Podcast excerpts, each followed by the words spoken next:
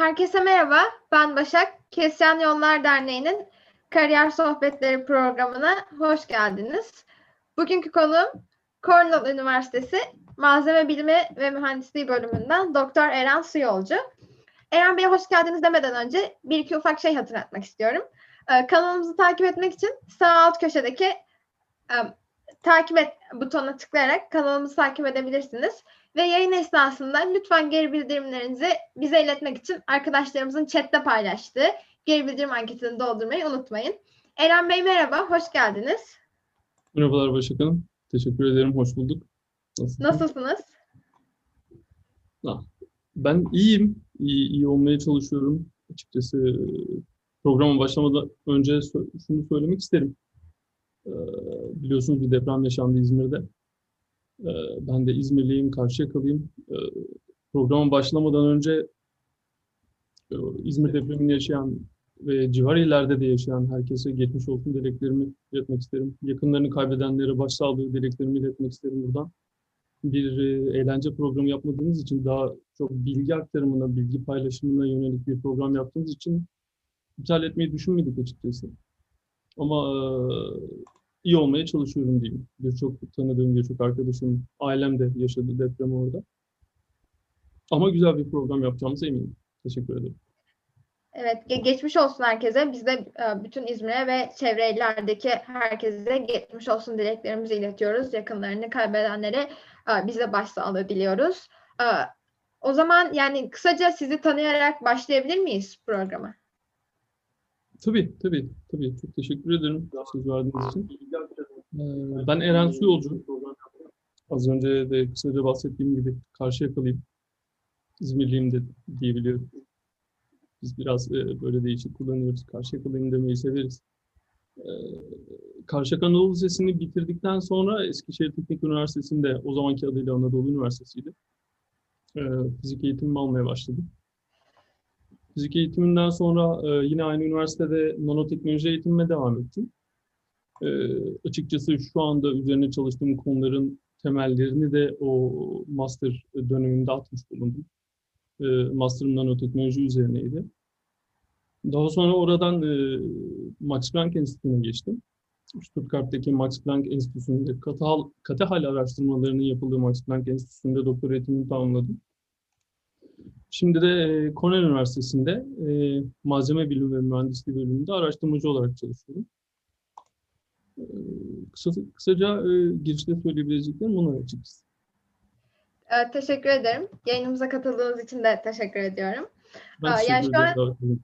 Şu an koronadasınız ama yani lisansta fizik okumaya nasıl karar verdiniz? Temel bilimlere yönelmeniz nasıl oldu? Daha doğrusu öyle sorayım. Aslında bu çok güzel bir soru. Teşekkür ederim. Çünkü temel bilimler e, bizim ülkemizde biraz ikinci planda kalıyor. Bir e, mühendislikle bir tıpla kıyasladığımızda. Ancak ben e, fizik ve kimyayı e, lisede hatta ortaokuldan başlayarak çok seviyordum. Açıkçası biyolojiyle de aram çok iyi değildi. Bunu da söyleyebilirim. E, lise sonundaki karar e, verdiğimiz dönemlerde bir şekilde fizikle daha çok ilgilendiğimi, fiziği daha çok sevdiğimi fark ettim. Bu da beni e, fizik alanında eğitim almaya yönlendirdi biraz. Bunu söyleyebilirim. E, ben sesinizi duymuyorum şu an. Pardon, şu an duyabiliyorsunuzdur. Hı, evet. Bir fizik okumaya ve e, em, fizik okuduktan sonra nanoteknolojiye ve daha sonra da malzeme bilimine yönelmeniz nasıl oldu? Hmm, Açıkçası bu kararı fizik bölümünde ilerleyen sınıflarda fark ettim. Üçüncü ve dördüncü sınıfta. O dönemde e, gerek bilimsel dergilerden olsun, gerek e, takip edebildiğimiz kadarıyla konferanslardan olsun. e, bilim dallarının bir araya geldiğini, bilim dallarının artık iç içe olmaya başladığını fark etmiştim. Nanoteknoloji de hepsinin ortasında duran bir disiplinler arası bir alan aslında. İçinde fizik de var, kimya da var, biyoloji de var, malzeme bilimi de var. Hatta ben malzeme bilimini de bu disiplinler arası çatış- çalışmaların en e, önemli noktasına belki de merkezine koyabilirim. E, bu da beni kariyerimi işte fizikten sonra nanoteknoloji, daha sonra malzeme bilimi ve hepsini yapabileceğim bir çatı altında çalışmaya doğru ilerletti. Çok da memnunum açıkçası. Yani fizik temeli aldıktan sonra birçok alana e, yönlenebiliyorsunuz. E, üretim yapabilirsiniz. Karakterizasyon alanında ilerleyebilirsiniz. Seramik yönde ilerleyebilirsiniz. Seramik malzemeler yönde ilerleyebilirsiniz. Fizik size birçok yolu açar. Bizde biraz böyle bakılmıyor ne yazık ki bu durum ama temel bir fizik eğitimi aldıktan sonra üzerine koyacağınız e, diğer bilgilerle birçok alanda çalışabilir, e, vizyonunuzu çok genişletebilirsiniz. Yani fizik evet e, bence de öyle ama e, yani sanayideki iş olanakları yani fizik okuyan bir insanın Türkiye'deki iş olanakları nasıl sizce? Bu çok güzel ve biraz da aslında e, cevabı üzücü bir soru. Bizde e, temel bilimlerden sonra sanayiye gitme çok ilerlemiş bir durumda değil. Mühendislik diploması e, temel bilim diplomalarına göre sanayide daha çok ilgi gören bir diploma. E, bu da e, temel bilim eğitimi alan öğrencileri kafalarında her zaman bir soru işareti.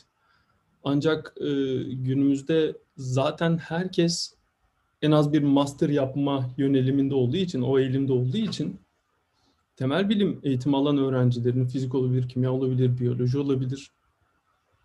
Bir mühendislik alanında master yapmaları onlara faydalı olacaktır. Hem sanayi için hem de aynı zamanda akademide devam edebilme şansını da hala ellerinde tutabilirler. Ben buna önem veriyorum. Artık e, atıyorum lisans eğitimi fizikte aldım tekrar aynı spesifik konu üzerinde fizik eğitimde master yapayım, aynı konu üzerinde doktor yapayım. Bu benim kişisel olarak çok desteklediğim bir görüş değil. Ben daha çok disiplinler arası çalışmaya inanan bir insanım. Farklı alanlarda farklı şeyler öğrenip diğer alanlarla e, bilgilerin birbirine kaynaklanması gerektiğini düşünüyorum. E, teşekkür ederim cevabınız için. Türkiye'de Evet. pek çok öğrenci e, temel bilimlere yönelmeye çekiniyor. Sizin de söylediğiniz sebeplerden dolayı. Hı hı. Bu bu bu bu Bir- bir yerde öğrencilerin suçu değil sanırım. Genel bir e, kanı bu yönde oluşmuş zaman içerisinde bu hemen yıkılabilecek bir şey de değil diye düşünüyorum. Ama uzun vadede e, fiziğin, kimyanın, biyolojinin, temel bilimlerin ne kadar önemli olduğunu zaman içerisinde anlayacağız diye düşünüyorum. Bir arkadaşımız şöyle bir soru sormuş. E, Aslında az çok da cevap verdiniz ama Türkiye'de fizik okuyup yaşamıma burada devam ederken şayet akademisyen olmak istemiyorsam iş olanaklarım var mı? Ee, iş olanakları aslında çok yok doğruyu söylemek gerekirse. Ancak artıyor. Örneğin bir fizikçi kendisini e, yazılım alanında ilerletebilirse, e, kodlama yeteneklerini geliştirebilirse artık her alanda iş bulabilirler. İş biraz daha o yöne doğru gidiyor artık. Her yer e, bilgisayar bilimleri ya da IT dediğimiz bilimler de bir ihtiyaç var ve herkes o yönde ilerliyor. Ve fizik temel eğitim alan öğrenciler bu yönde de e, bir ilerleme, bir kariyer düşünebilirler. Ben malzeme bilimine yönelmelerini tavsiye ederim. Kendim onu yaptım, çok da memnunum. Ama Türkiye'de kalacağım, akademisyen de olmak istemiyorum ama fizik okumak istiyorum derlerse bunu bir e, seçenek olarak ellerinde tutabilirler. Ha fiziğin sadece bir dalı yok. Astrofizik olabilir, katı hal fiziği olabilir, artık e, temel fizik olabilir, matematiksel fizik olabilir, bir sürü e, dala ayrılabilir. Ama tabii ki bu alanların e, sanayide iş bulması o kadar kolay olmuyor. Üzerine bir şey eklemeden. Yani sorunun e, cevaplarken cevabınızın başında yazılıma yönelebilirler dediniz. Fizik ve yazılım hangi noktada kesiyor? Ee, kodlama artık her şeyin içerisinde. Bir deneysel fizikçiyseniz bile bildiğiniz programlama dilleri kadar varsınız. Ben e, özellikle e, bunu Almanya'da çalışmaya başladıktan sonra fark ettim. Alman fizikçilerinin aldıkları temel yazılım bilgisi bizlerden biraz daha kuvvetliydi. Bunu fark etmiştim. En az e, 3-4 programlama dili bildikten sonra lisansı bitiriyorlar. E, Bu da onların eğer deneysel fizikte bile ilerleyeceklerse uzun vadede önlerini biraz daha açıyor. Şu an e, günümüzde zaten her şey o yöne gitmek gidiyor. Bunun farkındayız. O yüzden e, programlama dili öğrenmekte fayda var. Bunu söyleyebilirim. Yani Almanya'dakiler bizden çok daha ilerideler bu konuda dediniz. Peki yani Türkiye'deki öğrenciler o Almanya'daki öğrencilere yetişmek için neler yapabilirler sizce? Türk arada farklılıklar var. Bizim de e, deneysel yeteneklerimiz onlardan iyi. Yani bir Alman e, master seviyesindeki bir Alman öğrenci ile Türkiye'den yetişmiş, Türkiye'de master'ını tamamlamış bir öğrencinin deneysel yetenekleri daha farklı oluyor. Biz bu ülkemizde, Türkiye'de e, birçok deney imkanımız var aslında. Almanya'da Alman öğrenciler bizzat kendileri deneyleri yapmaya başladıkları zaman daha çok doktora diyebilirim. Çünkü onların master sistemleri de biraz daha farklı. Onların lisansta aldıkları yazılım dersleri, programlama, programlama dilleri daha detaylı benim gördüğüm kadarıyla. Ancak e, onlar doktoraya başlamadan bizzat deney yapmaya başlamıyorlar. Biz çok iyi master öğrencileri yetiştiriyoruz. Öyle bir fark var. Anladım. Peki yani fizik ya da ya peki sizin yani master'da önce Türkiye'de kalıp sonra Amerika'ya yönelmeniz nasıl oldu? Bir arkadaşımız e, bununla ilgili bir soru sormuş. E, Eren Hoca'nın fizik okumak hep aklında var mıydı? Cornell gibi üniversitelere e, gitmek için hedefimize en baştan koymalı mıyız diye. Çok güzel bir soruymuş. Bunu şöyle yanıtlayabilirim.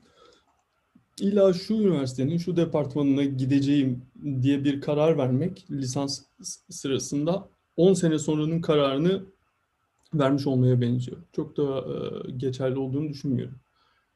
Ancak e, ben kendi kariyer planımı yaptığımda lisansı bitirmek üzereyken e, nanoteknoloji, İngil İngilizce nanoteknoloji bölümü açılmıştı üniversitemizde. Master'ımı nanoteknoloji üzerine yapacağım. E, Almanya'da malzeme bilimi üzerine doktor yapacağım ve doktora sonrası çalışmalar için de Amerika'ya gideceğim diye planladığımda 2010-2011 yıllarıydı. Böyle bir plan koy, bir planlama yapabilirsiniz. Ancak e, 10 tam olarak sonra kaçıncı sınıftaydınız? Üniversitede son kaçıncı sınıfta, sınıftaydınız? son sınıfta artık e, Son biraz planlar e, belirlenmeye başlamıştı kafamda. Ancak 10 yıl sonra şu üniversitede olacağım demek çok gerçekçi olmayabilir. En azından daha büyük adımları hedeflersek e, daha gerçekçi olur diye düşünüyorum. Ama güzel bir soruymuş. Evet yani böyle bir soru sormuş. Hacer sormuş soruyu. Ee, Cornell olmak hep aklında var mıydı? Bizim de başta böyle hedefler koymamız gerekli miydi diye. Peki sizin e, Cornell'den kabul alma süreciniz nasıl oldu? Aa, o ilginç bir süreçti açıkçası.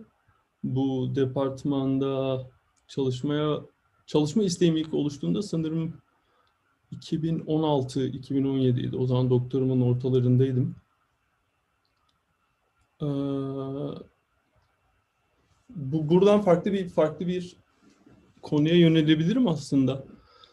Planları ve e, hedefleri koyduktan sonra nasıl ilerleyebiliriz de biraz önem arz ediyor.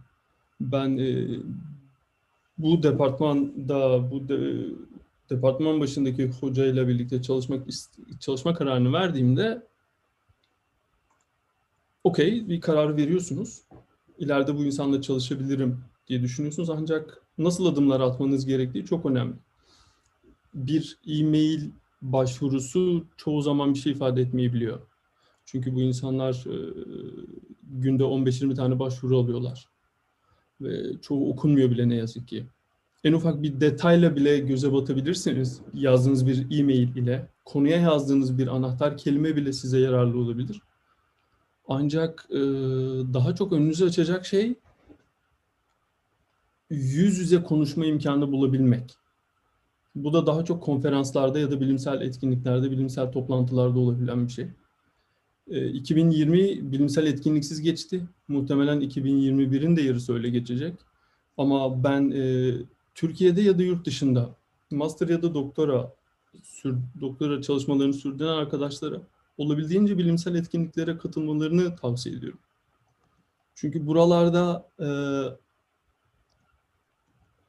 hem hangi alanlarda kimlerin çalıştığını görebilirler, hem de eğer bizzat tanışmak istedikleri bir hoca varsa ileride çalışmak üzere onlarla tanışabilirler. Bu çok önemli bir şey. Bazen e, kişilerin yayınladıkları makalelerden, muhteşem başarılarından çok etkilenebiliyorsunuz. Gidip kabul de alabiliyorsunuz ama ondan sonra fark ediyorsunuz ki hiç de çalışılabilecek birisi değilmiş. Anlayışlı bir insan değilmiş ya da belki de hiç sizinle görüşmeye zamanı yokmuş.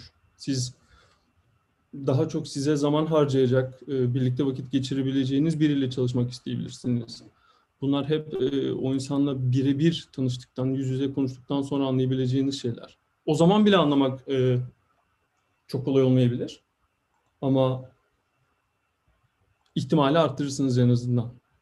Etrafımda birçok örnek gördüm ben öyle. E, kariyerden ve CV'den büyülenip kabul alıp sonrasında çok zorlanan insanlar tanıdım.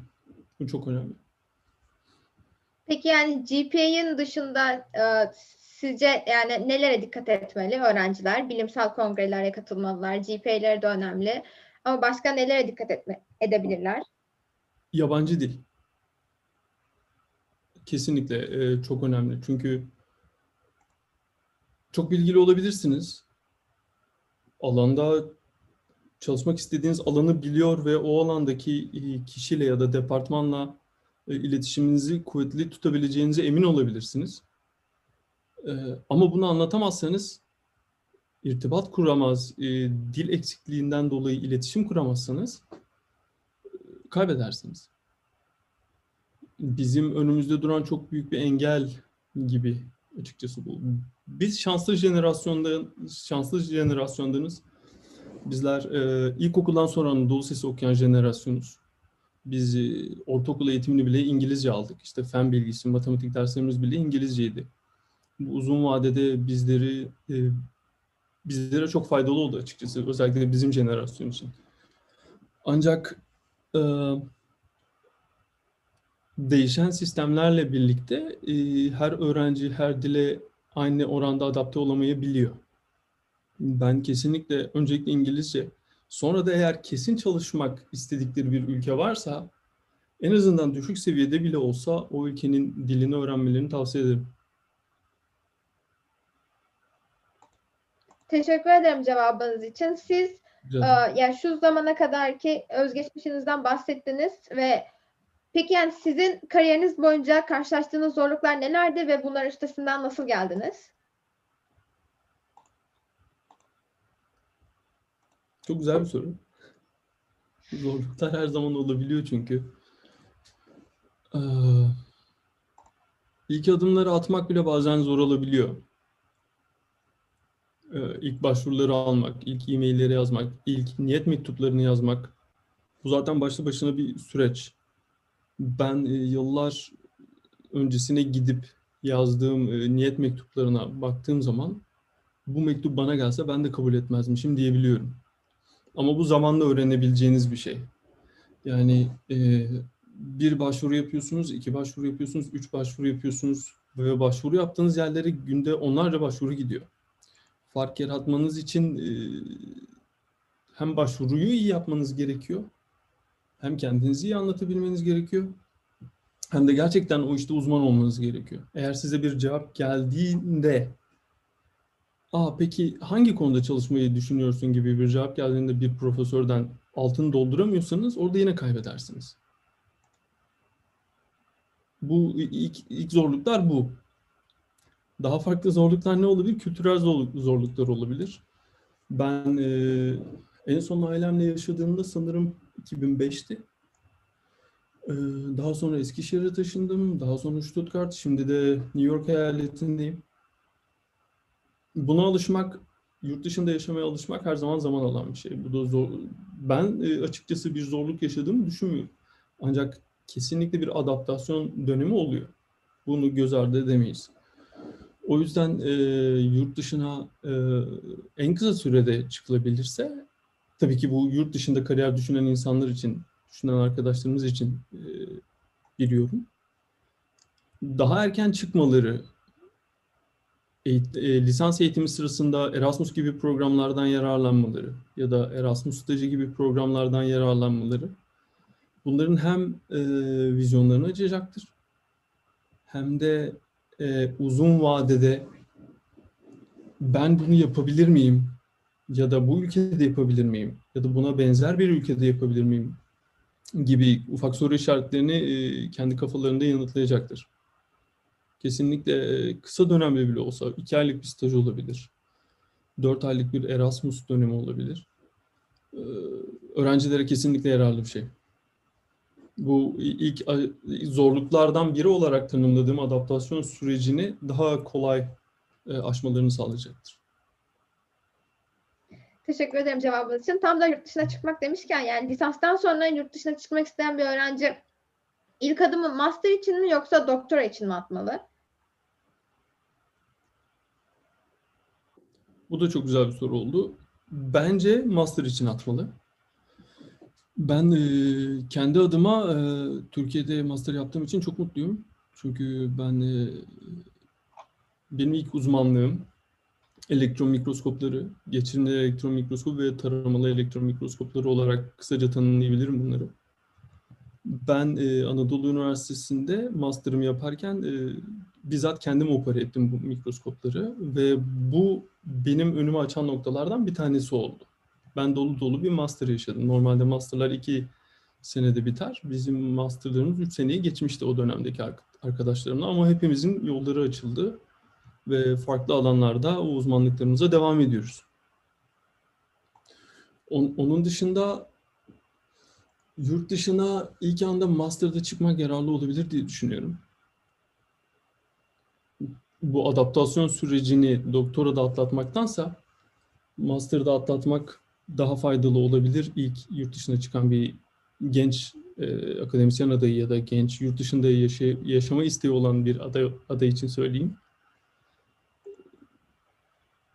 Ben her ne kadar çok güzel bir master dönemi geçirdiysem ve e, son derece mutluysam bu dönemden de yine de master'da çıkılmaya çalışılması taraftarıyım. Tabii bu yurt dışı kariyer odağındaysa kişi. Teşekkür ederim cevabınız için. Siz de Evet. ön- önce lisans Türkiye'de, daha sonra yani master'da Türkiye'de, doktor için Almanya'da, şu anda postdoc için de Amerika'dasınız. Yani e, üç farklı akademik sistemde çalışma imkanı bulmuşsunuz. Ya bu üç farklı akademik sistemin benzerliklerinden ve farklılıklarından bahseder misiniz? Hangi sistemin olumlu yönleri sizce daha fazla? Ho, bu, bu- bu- bu çok güzel bir soru. Şu uzaklara bakıp düşünüyorum. Aslında detaylı da bir soru. Ee, cevap verebildiğim kadar e, yanıtlayayım bu soruyu. Hem akademik sistemler farklı. Bu üç Türkiye'yi, Almanya'yı ve Amerika'yı kıyaslarsak hem akademik sistemler farklı hem de insanların e, yaşantılarına ve işlerine bakışları farklı. Örneğin e, bizdeki farklılıklardan bir tanesi e, Türkiye'de makalelerin çok isimli olmasına sıcak bakılmaz. Direkt akademik bir örnek vermek gerekirse. Ancak yurt dışında bu biraz daha farklı. Almanya'da 20-22 yazarlı makalelere e, katkıda bulunduğum oldu. E, Amerika'da da e, benzer şeyleri gözlemliyorum şu an. Bir diğer farklılık çalışma saatleri bile farklı. Yani insanların işe başladıkları ve bitirdikleri saatler bile farklı. Bir e, Alman profesörden e, hafta sonu e-mail bekleyemezsiniz. Yani siz ona gönderebilirsiniz ama cevap gelmez. Ama buradaki bizim sistemimiz ve Amerikan sistemi bunu birbirine daha benzer bir konuda. E, herhangi bir saatte e, hala çalışılıyor olabilir laboratuvarda ya da herhangi bir saatte hocanızla ya da öğrencinizle irtibat halinde olabilirsiniz. Bu sanırım Alman sisteminin biraz daha farklı olmasından kaynaklanıyor. Bize küçükken şöyle bir şey söylenirdi. e, benim yaşımda olanlar hatırlarlar, hatırlayabilirler. E, ders zamanı ders, eğlence zamanı eğlence ya da oyun zamanı oyun diye. Almanlar biraz öyle çalışıyorlar. E, tatil günleri çok uzun. Mesai bitirme saatleri e, daha e, erken. Beşten sonra e, çok bulamazsınız ortalıkta. Ama Amerikalılar daha bizim gibiler. Sürekli bir hareketlilik, saat fark etmeksizin gece 2'de 3'te hala çalıştığımız oluyor. Ama bunu bu, bu, bu çok keskin bir fark olarak söyleyebilirim Almanya ve Amerika ve Türkiye'yi kıyaslarsak. Almanya biraz daha farklıydı. Ee, çalışma prensiplerini kıyasladığımda Amerikalılar daha hızlılar. Ee, yayın üretme ve e, sonuca ulaşma konusunda. Almanlar biraz daha disiplinli, prensipli ama biraz daha ağırdan alarak çalışmayı seviyorlar. Kesin emin olup bütün şablonu belirledikten sonra e, yayınlamaya ya da e, yazmaya doğru gidiyorlar çalışmalarını. Bu Türkiye'de ve Amerika'da biraz daha benzer ve biraz daha farklı. Yani peki Almanya ve e, Amerika'daki yani hem de Türkiye'deki eğitim sistemlerini karşılaştırdık şu an. Yani siz malzeme mühendisliği alanında yüksek lisans yapmak isteyen bir öğrenciye hangi ülkede yapmasını tavsiye edersiniz? Hmm. Çok güzel bir soru. Teşekkür ederim. Önce bir kıyaslamam gerekir kafamda. Ee,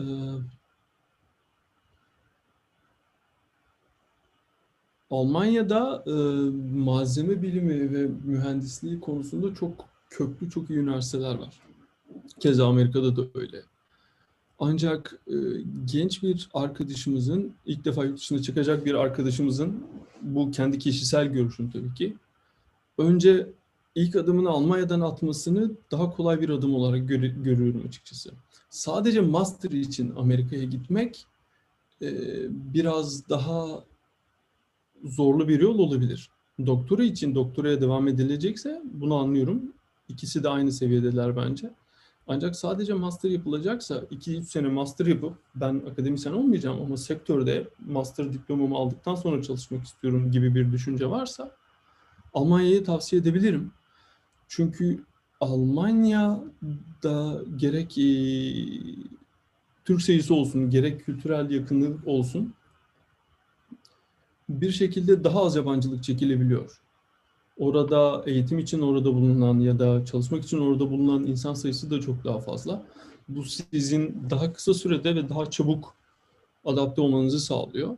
Eğer sadece master yapacağım, ondan sonra akademi düşünmüyorum. Master'dan sonra sektöre devam edeceğim. Ne yapmalıyım sorusu ya da malzeme ve malzeme mühendisliğinde yapacağım. Hangi ülkede master'a gideyim sorusunun cevabı bende Almanya olurdu açıkçası. Ha, bu ne gerektirir? Almancayı öğrenmeyi gerektirir. Ee, sektörde çalışmak için Almanya'da e, dil daha çok önem arz ediyor. Çünkü orada bizzat her e, bir fabrikaya girdiğinizde ya da atıyorum bu Bosch olabilir, Daimler olabilir.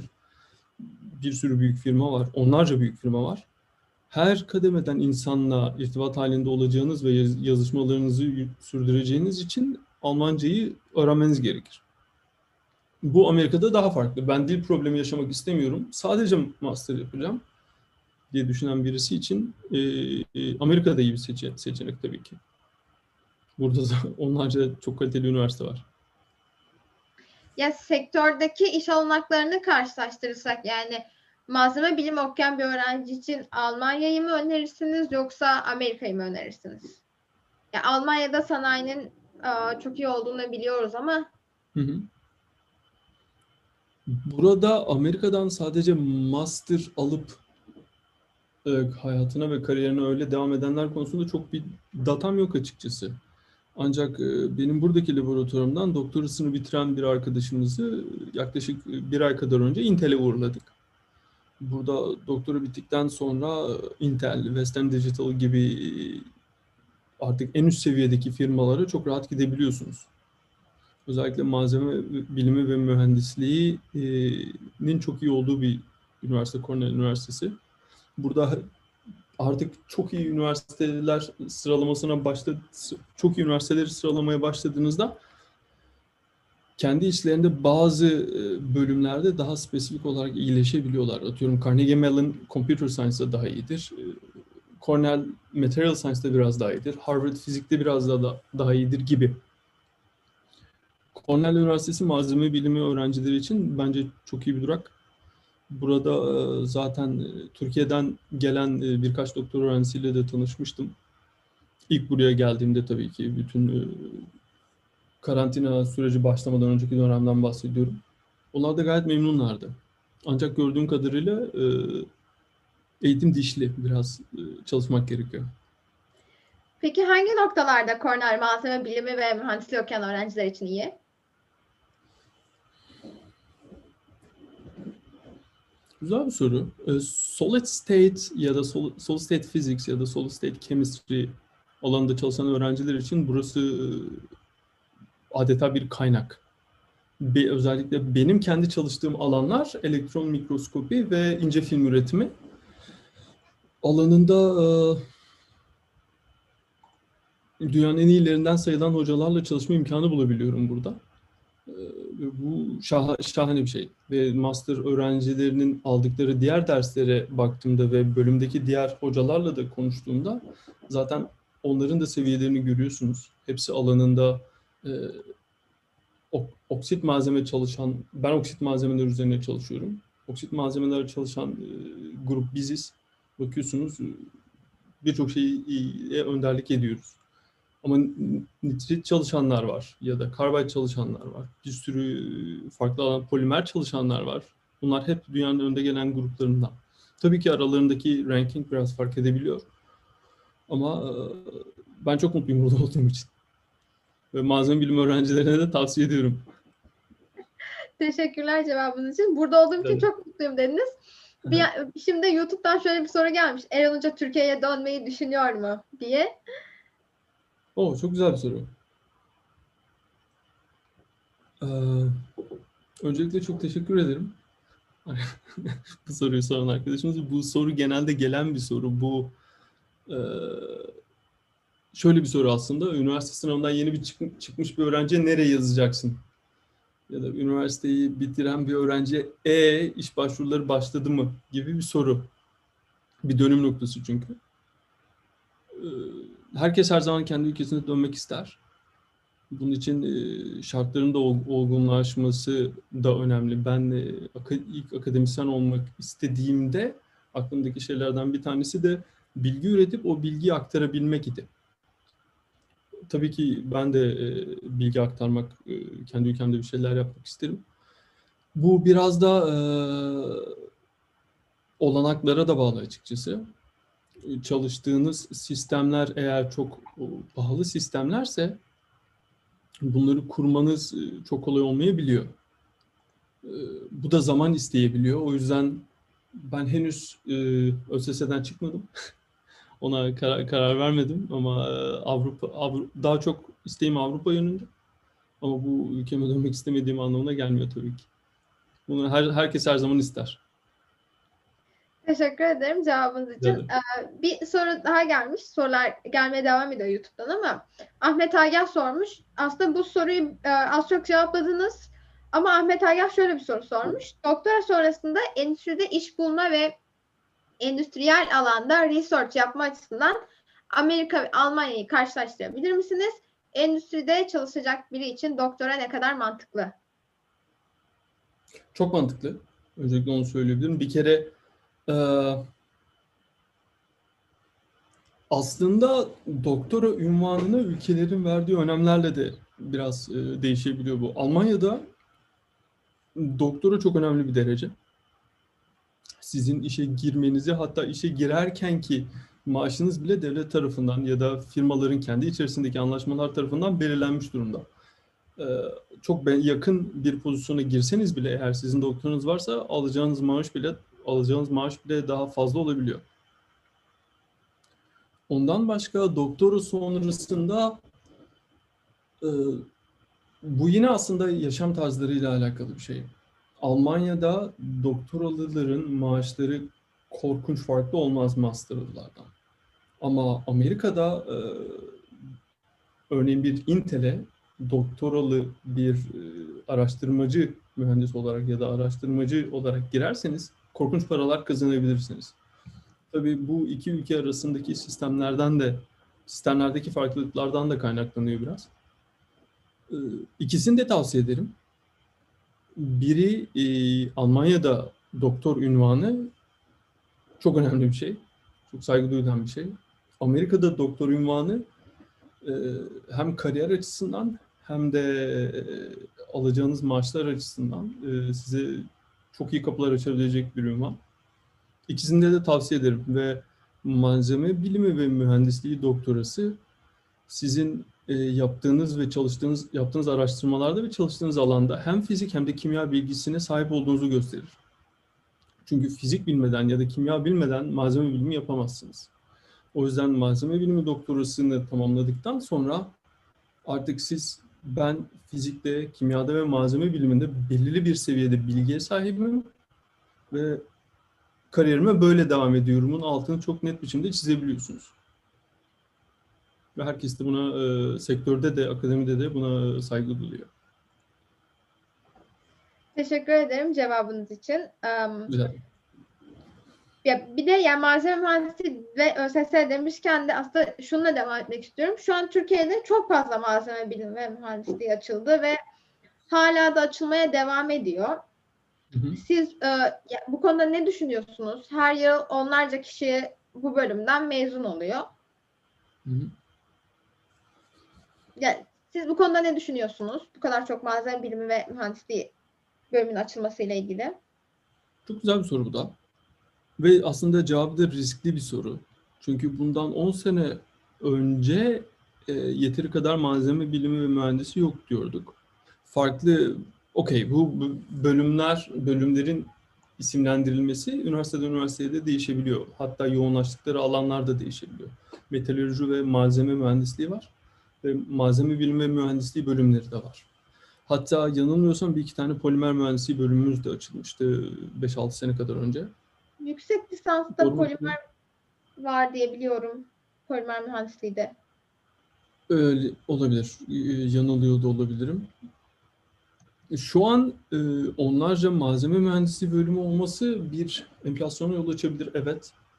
Ancak bu işverenlerin malzeme bilimi ve mühendisliğini ne kadar tanıdıkları ve bu mühendislerin neler yapabileceğini ne kadar bildikleriyle de sınırlı. Benim gördüğüm kadarıyla e, malzeme mühen- malzeme bilimi ve mühendisinin yapacağı bir işe çok rahat makine mühendisi almayı tercih edebiliyorlar. Tamam, e, belli bir eğitim seviyesinin üzerinde herkes açıklarını kapatıp o işin üstesinden gelebilir. Ancak diğer bölümler neden var ve bu diplomaları neden veriyorlar o zaman? Burada biraz işverenin kabahati olduğunu düşünüyorum. Yani şu X üniversitesinden malzeme bilimi mühendisi alacağıma Y üniversitesinden makine mühendisi alırım. Çok sağlıklı bir bakış açısı değil. Ve bence biz bu tanımları tam yapmamanın e, her X'ten Y üretme ya da her Y'den X üretme çabasında olduğumuz için X'i X yerine, Y'yi Y yerine kullanmak yerine biraz da bunun sıkıntısını yaşadığımızı düşünüyorum. Yani her şeyi herkes kendi işini yapsın. Öyle değil. Ama bizde ne yazık ki işverenlerin bakışı öyle olmuyor. Bu benim kişisel görüşüm tabii. Teşekkür ederim cevabınız için. Ya peki şu Evet. an e, siz e, lisansta malzeme bilimi okunmasını ya da fizik okunmasını öneriyor musunuz Türkiye'deki öğrenciler için? Tabii ki. Bunu şöyle cevaplayabilirim. Bir e, öğrenci malzeme bilimi okumak istiyorsa e, fizik master ya da kimya master yapsın. Ya da fizik ya da kimya okuyorsa malzeme bilimi master yapsın. Artık her şey iç içe geçmiş ve disiplinler arası bir hal almış durumda. Ve e, ben kişisel olarak sadece şu konuda uzmanlaşacağım ve hep bu konuda çalışacağım e, düşüncesini çok mantıklı bulmuyorum her şey birbirine geçtiği, işte nanoteknolojinin bu kadar ilerlediği ve herkesin disiplinler arası çalıştığı bir ortamda ben sadece X konusunu iyi biliyorum, diğerlerine kendimi kapattım. Sağlıklı bir bakış açısı değil. Ben kendim kendi kariyerimi bu yönde çizdim. Belki de bu yüzden böyle düşünüyorum. Belki de objektif bakamıyorum ama bence doğrusu bu. Teşekkür ederim cevabınız için. Yani YouTube'dan bir soru daha geldi. Ee, soru şöyle. Hı hı. Çok pardon bir saniye. Yani Türk yani siz yurt dışında yaşarken Türk olmanın bir dezavantajı oldu mu? Çalıştığınız ülkelerde Türk olarak bir ön yargı ve zorluk yaşadınız mı diye. Bu herhangi bir ülkenin e, tek başına suçlanması ya da yaftalanması ve böyle cevaplanması gereken bir soru değil aslında. Ülkeler içerisindeki bölgeden bölgeye göre bile değişen bir şey bu.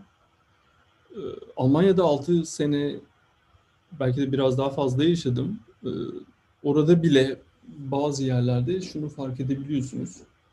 E, bir kısmı Türk dostu, bir kısmı hiç umursamıyor, bir kısmı da sevmiyor. Bu bölgeden bölgeye değişen, insanların kendi kapalı ve muhafazakar bakışlarına göre değişebilen bir şey aslında. O yüzden herhangi bir toplumu ya da ülkeyi kesinlikle yaftalamak doğru olmaz. Hepsinin kendi içerisinde değişken bölgeleri, değişik bakış açısı sahip şehirleri var. Ancak e, Avrupa'da şöyle bir şey vardır. Bunu buraya geldikten sonra e, daha çok fark ettim. Avrupa'da hemen bir biriyle tanıştığınız an hemen bir where are you from sorusu gelir. Burada o soru gelmiyor. Bu, bu bunu artık kim nasıl yorumlarsa e, biraz da yoruma açık bırakayım bunun cevabını. Avrupa'da Avrupa'nın hangi ülkesinde olduğu çok fark etmeden e, biriyle yeni tanıştığınız an isminizden önce nereli olduğunuzu sorarlar. Ben Amerika'da bunu pek görmedim. Buradaki tecrübem bu soru hatta e, ben sorduğumu hatırlıyorum birisine. Ya burada niye kimse birbirinden nereli olduğunu sormuyor? Bu Avrupa'da çok sorulan bir sorudur dediğimde. Aa öyle mi diye şaşırdıklarını biliyorum bir dezavantaj bu Türk olarak başka ülkelerde dezavantajlı olduğumuz anlamına gelmiyor. Ancak ülkeleri herhangi bir ülkenin kendi içerisinde bile homojen olmadığını anlatmaya çalışıyorum. Bir yerde sizi sizin nereli olduğunuzu umursamayabilirler. Bir yerde bunu çok negatif karşılayabilirler. Onların kendi problemleri. Teşekkür ederim cevabınız için. Ee, yani ben şimdi fiziğe ve malzeme bilimine tekrar dön- dönmek istiyorum. Ya fizik ya da malzeme biliminde okuyan bir öğrencinin hangi konulara daha çok ağırlık vermesini önerirsiniz? Hmm. As evet.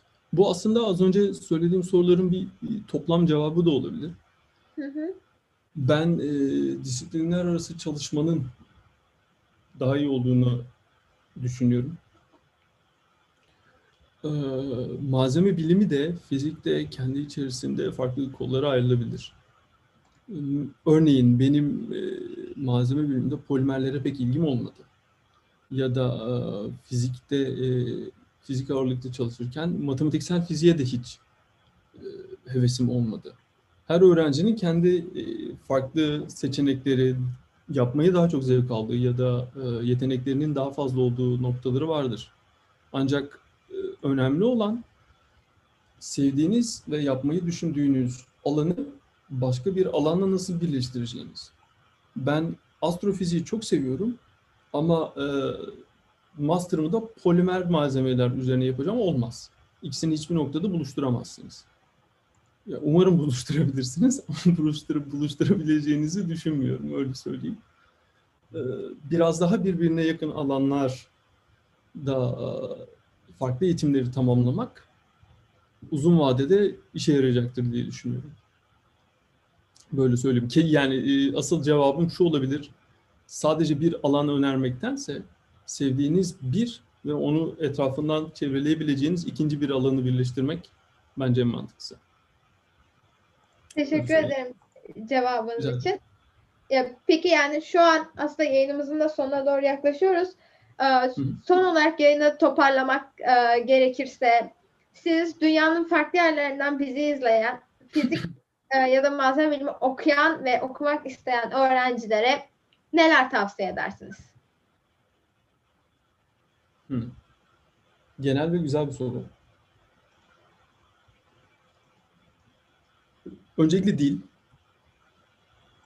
Ee, ne kadar bilgili olursanız olun, e, kendinizi ifade edemiyorsanız e, ilerleyemezsiniz. Ondan başka e, adaptasyona uygun olmalarını, yani İngilizce tabirle adaptable olmalarını tavsiye ediyorum. Her gittiğiniz ülkede, her gittiğiniz, her ülke içerisindeki farklı şehirde bile insanların yaşayışları ya da çalışma biçimleri fark edebiliyor. O yüzden e, yeniliklere ve aha bu, bu toplumun bu bölgesinde de bu biçimde yaşanmıyormuş. O zaman ben de bunu uyum sağlamalıyım hmm, gibi düşüncelere her zaman açık olmaları gerekiyor. Ee, ve ben Aziz Sancar Hoca'nın da dediği gibi e, ben çalışmaya inanıyorum.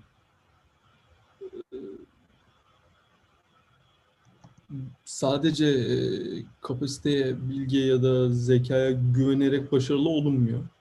Ama çalışarak başarılı olunuyor. Buradan e, Aziz Sancar Hoca'ya da selamlarımızı gönderelim. Onun söylediği lafı çok beğenmiştim o zaman. Ben çalışmaya inanıyorum diyor kendisi. Ben de çalışmaya inanıyorum. Bunu söyleyebilirim. Çalışalım. Planlarımızı mantıklı çerçeveler içerisinde yapalım. Az önce verdiğim örneği tekrar söylemek isterim. Ben astrofizik seviyorum. Ama polimer malzemeler üzerine doktor yapıyorum. Çok gerçekçi gelmiyor bana. Ee, onun dışında programı kapatıyoruz sanırım yavaş yavaş. Ee, arkadaşlar e, eğer bana ulaşmak isterlerse Twitter hesabımın üzerinden ulaşabilirler. Daha çok akademik etkileşim için kullandığım bir Twitter hesabım var. Ee, e-mail adresim üzerinden ulaşabilirler. eren.suyolcu.cornell.edu e-mail adresim. Ee, umarım e, yeteri kadar insana ulaşabiliriz. Umarım e, fizik ya da malzeme bilimi üzerine çalışmak ve kariyer kurmak isteyen arkadaşlara ufak bir da olsa bir faydam olmuş olur. Ee, sanırım söyleyeceklerim bu kadar. Kapatmadan önce tekrar e, İzmir'deki e, herkese e, geçmiş olsun dileklerimizi ve yakınlarını kaybedenler varsa ki var. Onlara da başsağlığı dileklerimizi iletelim buradan. Bunun dışında e, dediğim gibi sanırım ekleyebileceğim pek bir şey yok şu an. Sorular e, varsa bana ulaşmak isteyen arkadaşlar ulaşırlarsa e, seve seve yardımcı olurum, cevaplamaya çalışırım. Çok teşekkür ederiz yayın teklifimizi kabul ettiğiniz için. Rica ederim. Ben çok teşekkür çok ederim. Çok keyifli bir yayındı. Ben teşekkür ederim. Çok sağ olun. Arkadaşlar bizi izlediğiniz için hepinize teşekkür ederiz. Gelecek hafta pazar günü Türkiye saatiyle saat 20.00'da Kesyan Yollar YouTube kanalında konuğum Profesör Doktor Pınar Mengüç olacak. Çok özür dilerim. Konuşamadım birden. Gelecek hafta pazar gününde Pınar Hoca ile birlikte makine mühendisliği üzerine sohbet edeceğiz. Bizi izlediğiniz için hepinize teşekkür ederiz.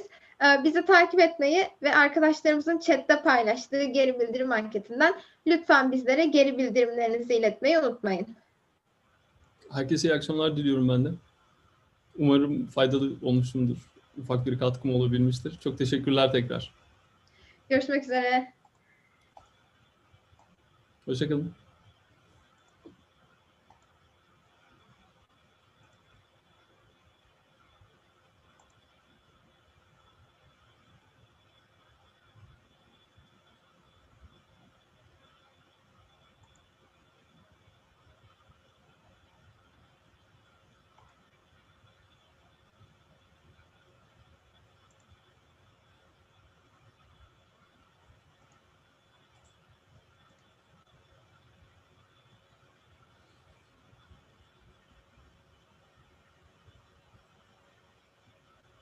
Yayını kapattık herhalde.